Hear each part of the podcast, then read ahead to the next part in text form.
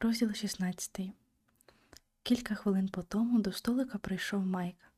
На тарілці він тримав шмат пирога, якого вистачило б на чотирьох. Один шматочок полунично-ревеневого пирога? запитав кухар. Майку, це швидше пів пирога. Сумніваюся, що я стільки подужаю. Поставивши тарілку, він поклав на стіл ще одну серветку та нову виделку. Не кваптеся, поспіху не треба. Як минула ваша дискусія з Кейсі? На той час я вже зачепив виделкою чималий шмат пирога і жував, а потім запив його водою і ковнув. Вона була цікава, дуже цікава. Ми говорили про людей, які, судячи з усього, відповіли на варіант цього запитання, сказав я та вказав на меню. Слова в меню на мить перетворилися на чому я тут, а тоді повільно обернулися назад на чому ви тут. Я навіть не став згадувати про цю зміну. Так, оце, продовжив я. Схоже, ці люди мають певні спільні риси, а саме знають, чому вони тут, зрозуміли, чим хочуть займатися, щоб досягти цієї мети, а також цілком упевнені, що зможуть це. А коли вони намагаються це робити, відбуваються події, що сприяють їхньому успіху. Кейсі роз'яснила мені деякі теорії. Майк усміхнувся. На цю тему замислювалося дуже багато людей. Так було вже давно, може, ще з часів найдавніших філософів. Майко, я не зовсім розумію, чому не всі йдуть за своєю МІ, що стримує людей. І ще, поки ви нічого не сказали, я знаю, що мені слід поставити це запитання самому собі. Я саме це і робив, коли ви підійшли. Але мені цікаво знати, чи немає якоїсь серйознішої масштабнішої причини за ту, яка може бути конкретно в мене. Майк відпив трохи з кухля, який тримав у руці, сів навпроти мене і поставив його на стіл. Звісно, у кожного з нас свої причини, розпочав він. Розбиратися з ними кожен мусить сам, оскільки вони стосуються лише його ситуації. Утім, є певні чинники, що, судячи з усього, трапляються найчастіше. Наприклад, ну, в багатьох людей усе дуже просто вони ніколи не стикалися з поняттям мети існування. Ще хтось розуміє цю концепцію, проте не впевнений, що має МІ. А ще є люди, які через своє виховання, середовище чи, можливо, релігійні погляди не вважають, чи мають право на спробу досягти МІ. Навіть ті, хто вважає, що має мету існування та вірить, що має право її досягти, часом не ймуть віри, що для її досягнення достатньо просто дізнатися, що це можливо, а тоді робити, що хочеться. Це пов'язане з тим, про що говорили ви з Н. Багато хто заробляє чи здобуває владу, переконуючи інших, що ключем до вдоволення є вони самі, чи те, що вони виготовляють або продають. Уявіть собі, як їм було б важко, якби люди дійшли висновку, що кожен з нас сам визначає ступінь свого вдоволення. Ті, хто намагається переконати інших, утратили б владу. Для таких людей втрата влади над іншими перспектива не з привабливих. Це нагадує мені про одну з попередніх розмов з Кейсі, сказав я. Вона допомогла мені зрозуміти, що людина, дізнавшись свою МІ, має можливість робити що завгодно та стати ким завгодно. Вона не потребує чогось дозволу чи згоди. Правильно. І до того ж, ніколи не зможе перешкодити чи дозволити людині досягти всього, чого заманеться. Правильно. І до того ж, ніхто не може перешкодити чи дозволити людині досягти всього, чого заманеться у житті та займатися чим захочеться.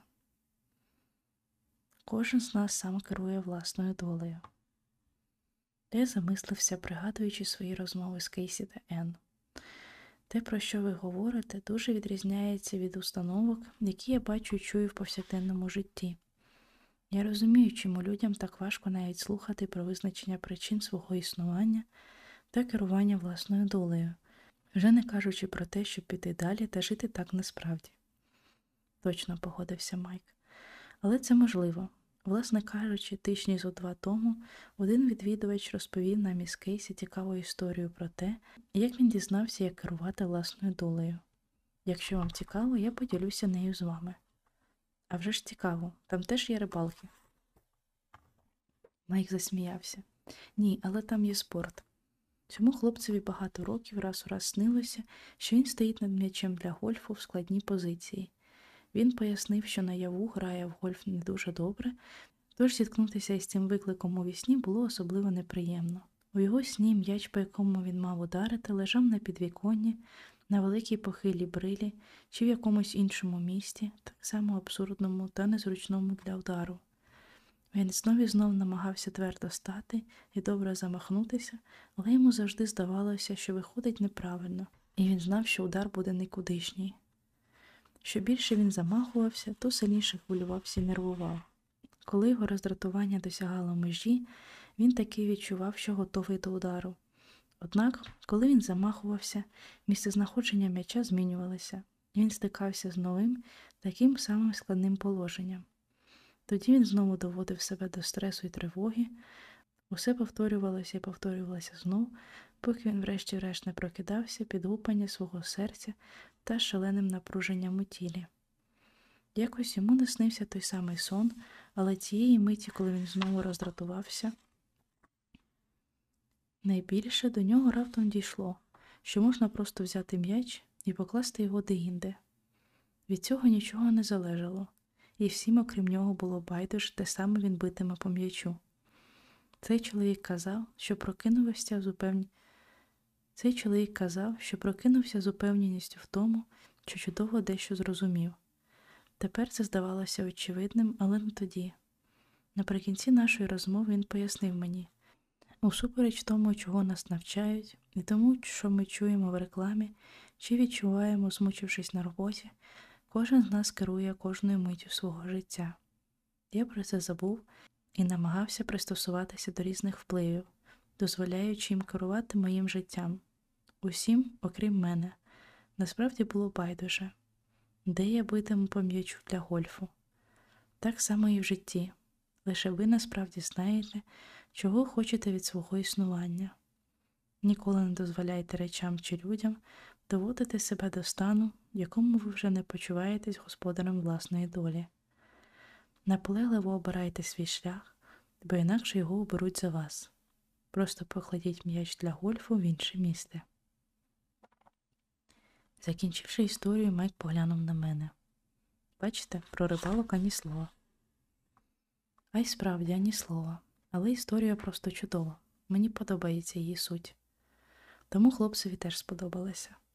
Він сказав, що суть того сну змінила його життя. Відтоді він усвідомив, що сам обирає собі долю. Тепер, стикаючись з чимось і не знаючи точно, що робити, він просто каже собі, що треба перекласти м'яч для гольфу. І, вимовивши ці слова, згадує не треба боятися, просто роби те, що хочеться. Розділ 17 Я поглянув на наручний годинник, чверть на шосту ранку. Аж не віриться, сказав я, скоро час замовляти сніданок знову. Майк усміхнувся. Спершу, може, варто прикінчити пиріг?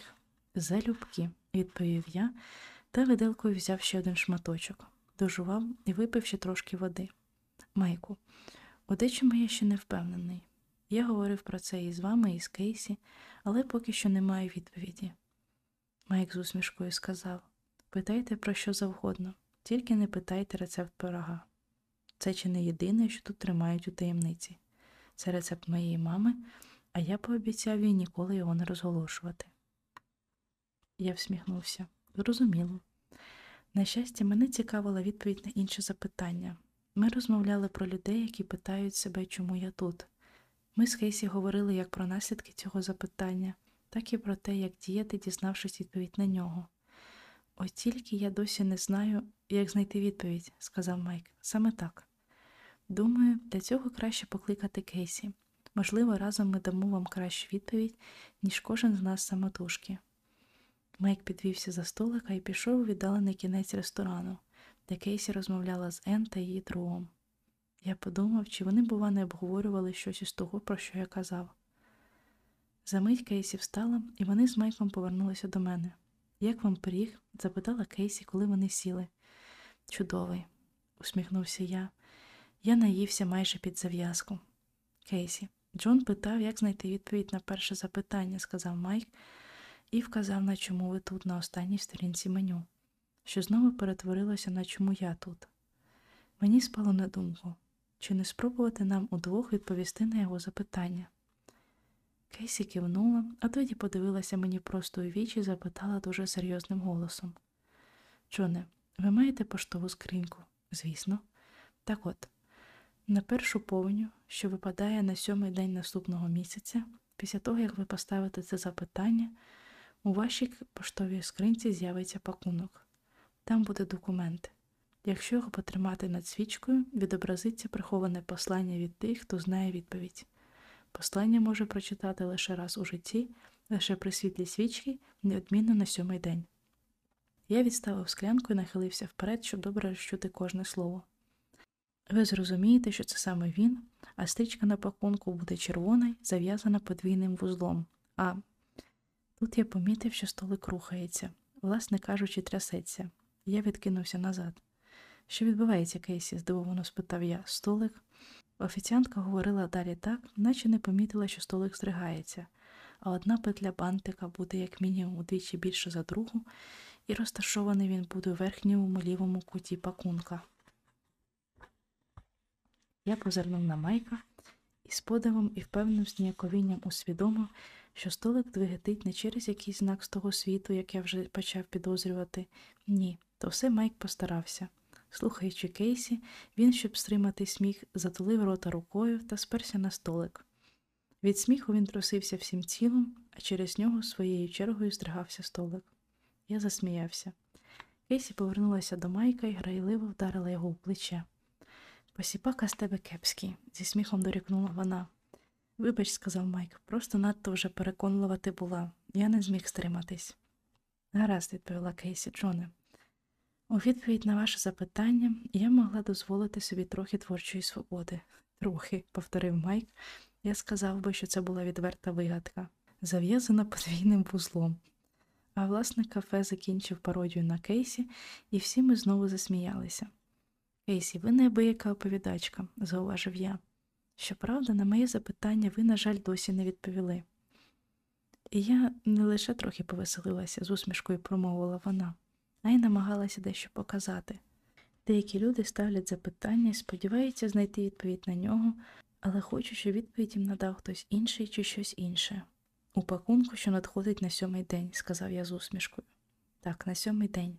Річ у тім, що ми не лише можемо з власної волі вирішувати, чим хочемо займатися, коли дізнаємося відповідь, а й самі знаходимо відповідь. Отже, ви хочете сказати, розпочав я, що не можна просто ступити перший крок, а далі спокійно чекати. Якщо хтось справді хоче знати, чому він тут, йому потрібно з'ясувати відповідь самотужки, точно, підтвердив Майк. І в цьому люди чинять по-різному. Одні розмірковують над тим, чому вони тут, інші слухають улюблену музику та зауважують, куди їх веде розум. Багато хто залишається сам на природі, а ще хтось розмовляє про це з друзями чи незнайомцями. Декого підводять до відповідної ідеї і історії, вичитані з книжок. Можете підказати, що працює найкраще? запитав я. Кейсі повернулася до мене. Насправді, Джоне, це залежить від людини. Передусім, треба пам'ятати, що лише ми можемо з'ясувати відповідь для себе. Саме тому багато хто, шукаючи її, проводить певний час на самоті. Я можу це зрозуміти, погодився я. Важко зосередитися на чомусь, коли тебе звідусіль бомбардують інформацією та повідомленнями. Так, відповів Майк, знаходячи час, щоб поміркувати чи побути на самоті в природньому середовищі, люди зазвичай намагаються відірватися від зовнішнього шуму, щоб зосередитися на своїх справжніх думках. Ось і все? запитав я. Не зовсім відповіла Кейсі. Джоне, пам'ятаєте, ми говорили про цінність знайомства з іншими ідеями, культурами, точками зору, людьми і таким іншим. Звісно, ми тоді говорили про те, як людині дізнатися про різні шляхи, якими вона може досягти мети свого існування. Саме так підтвердила Кейсі. Та сама думка стосується людей, що намагаються зрозуміти, яка в них МІ. Хтось розуміє, що деякі речі та ідеї під час знайомства резонують із ними. Хтось розуміє, що деякі речі та ідеї під час знайомства резонують із ним. Чимало людей навіть переживають фізіологічну реакцію. Коли натрапляють на щось справді близьке, їх морозить, у них хребтом пробігає дрож, або ж вони плачуть від радості.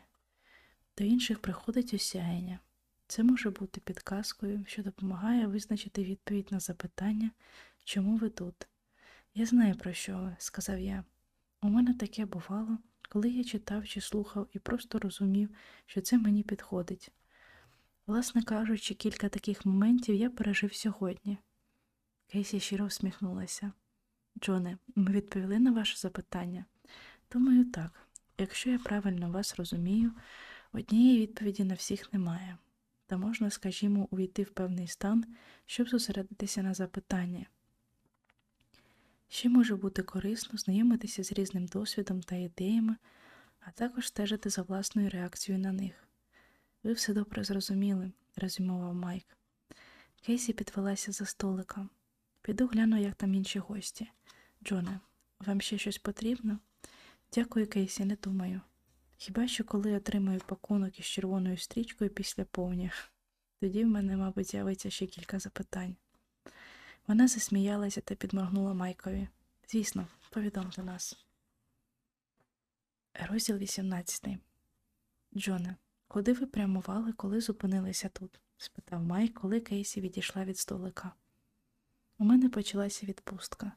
Я подумав, що варто ненадовго від всього відірватися, тож шукав можливість подумати, хоч і не знав конкретно, про що хочу подумати. Мушу сказати, що за останні я позирнув на свій годинник. Останні вісім годин у мене з'явилися непогані ідеї. Майку, ви не проти, якщо я поставлю вам особисте запитання? Аж ніяк. А яке? Я поглянув на нього. Чому ви собі поставили запитання з меню? Майк відкинувся назад, і його обличчя осяяла усмішка. А чому впевнені, що я так вчинив? Ви, ваша поведінка, цей заклад. Я точно не знаю, та в мене таке відчуття, ніби ви робите все, як хочете. Гадаю, колись ви поставили собі це запитання, так і з'явився цей заклад. Майк знову усміхнувся і відпив з кухля. Кілька років тому я жив досить гарячковим життям.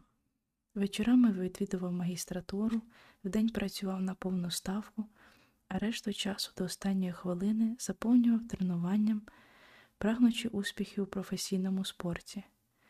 Два з половиною роки моє життя було розписане майже по секундам. Після випуску я кинув роботу та вирішив улітку відпочити, бо вже знайшов нове місце та мав стати до роботи на початку вересня. Ми з другом вирішили поїхати в Коста-Рику, щоб відсвяткувати свій випуск. Він теж щойно закінчив навчання. Кілька тижнів ми мандрували країною, влаштовували походи в дощові ліси, споглядали дику природу і занурювалися в нову культуру.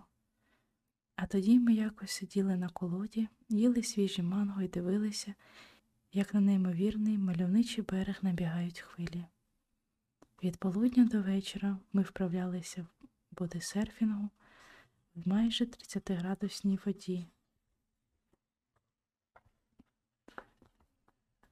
А тоді розслаблялися, споглядали, як небо на заході з блискучо блакитного стає рожевим, помаранчевим і червоним.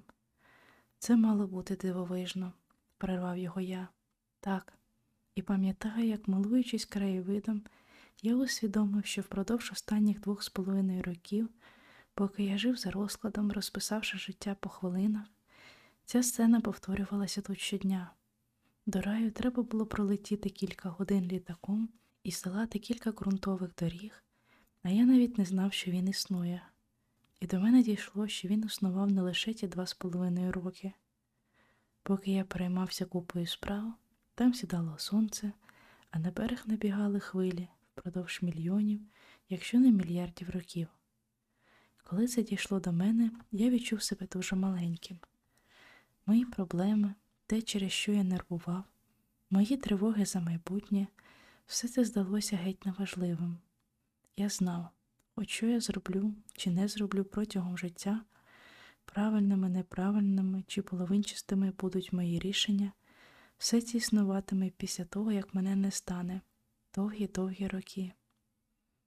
Я сидів там, споглядаючи неймовірну красу та велич природи і усвідомлюючи, що моє життя це нескінечно мала частка чогось набагато більшого. А тоді мене вразила думка то чому я тут? Якщо все, що я вважав надзвичайно важливим, насправді таким не є, то що тоді важливо? Яка мета мого існування? Чому я тут? Коли в мене в голові з'явилися ці запитання, я пережив дещо схоже на те, про що розповідала вам Кейсі.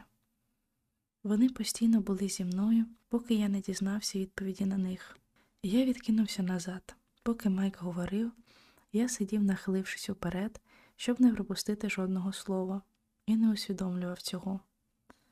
Дякую, Майку, неймовірна історія. Життя це неймовірна історія, Джоне. Деякі люди не усвідомлюють, що вони самі її автори і можуть писати її, як заманеться. Майк підвівся за столика. Піду трохи приберу на кухні. Джоне, вам більше нічого не потрібно? Ні, думаю, я вже поїду. До речі, я натрапив на цей заклад, коли серйозно заблукав. Насправді не знаю, в якому напрямку маю їхати далі. Майк усміхнувся. Ну, це залежить від того, куди ви хочете. Він зібрався сказати щось інше, а тоді замовк, наче вирішив, що повідомив достатньо. Тому заговорив про інше. Проїхавши ще кілька миль цією дорогою, ви дістанетесь перехрестя. Зверніть праворуч і повернетеся на магістраль. Просто перед в'їздом є автозаправка. Вам вистачить бензину, щоб туди доїхати. Я не знав, звідки йому відомо, чи вистачить мені бензину, щоб доїхати до заправки, але щось підказувало, що його слова виявляться правдою. Я встав із за столика та простягнув руку. Дякую, Майку. У вас просто унікальний заклад. Він потис мою руку зі словами Немає за що, Джоне, щасливої дороги. Майк розвернувся і пішов. Розділ 19. Я поглянув на меню. Чому ви тут? Чи боїтеся ви смерті? Чи вдоволені ви? Це були глибокі запитання. Якби хтось поставив їх мені на день раніше, я б подумав, що ця людина трохи не сповна розуму. А тепер, сидячи тут і читаючи останню сторінку меню, я не уявляв собі, як міг не знати їх. Кейсі підійшла до столика, поклала на стіл рахунок і вручила мені контейнер. Це останній шматочок полунично-ревеневого порога, прощальний дарунок від Майка. А це від мене, додала вона та простягнула мені меню. На першій сторінці під словами кафе, чому ви тут, Кейсі написала мені послання. Я прочитав його раз, потім іще раз. Невеличкий подарунок на згадку, промовила вона і усміхнулася. Дякую, Кейсі. Дякую за все. Немає за що, Джоне. Ми тут саме для цього. Я залишив на столику гроші, взяв меню та контейнер з пирогом і вийшов з кафе на вулицю, де починався новий день. Сонце тільки не з'явилося над деревами за полом навпроти, посипаної гравієм автостоянки. У повітрі трималися залишки нічної тиші, яку от-от розкрають звуки нового дня. Я почувався відпочилим і живим. Переклавши контейнер з руки в руку, я відчинив дверцята машини. Чому я тут? подумалося мені, чому я тут? Цей справді починався абсолютно новий день. Епілог. Після ночі в кафе дещо правді змінилося. Ці зміни не проявлялися раптово, як грім серед ясного неба, але загалом вплинули на моє життя не менш драматично. Як і Ен, я починав поволі. Я пішов із кафе з думкою, чому я тут, і міркував над цим запитанням до кінця відпустки. Відповіді надійшли не одразу. З'ясувалося, щоб знайти мету свого існування чи свою МІ, як називала її Кейсі. Треба не просто думати про неї всю відпустку, а тоді повернутися до своїх попередніх занять. Для того, щоб довідатися те, що варто знати, треба докласти зусиль. Кінець кінцем я відшукав її, поєднавши методи, про які розповідали Кейсі та Енн. Спочатку я щодня присвячував трохи часу заняттям, що мені подобалося, а це було схоже на прийом Енн. Далі я спробував скористатися можливостями, про які говорила Кейсі, та шукав нагоди вивчити чи спробувати щось нове. Це допомагало мені розширити всесвіт можливих причин власного існування. Тож він був не такий малий, як тоді, коли я розпочав свою подорож.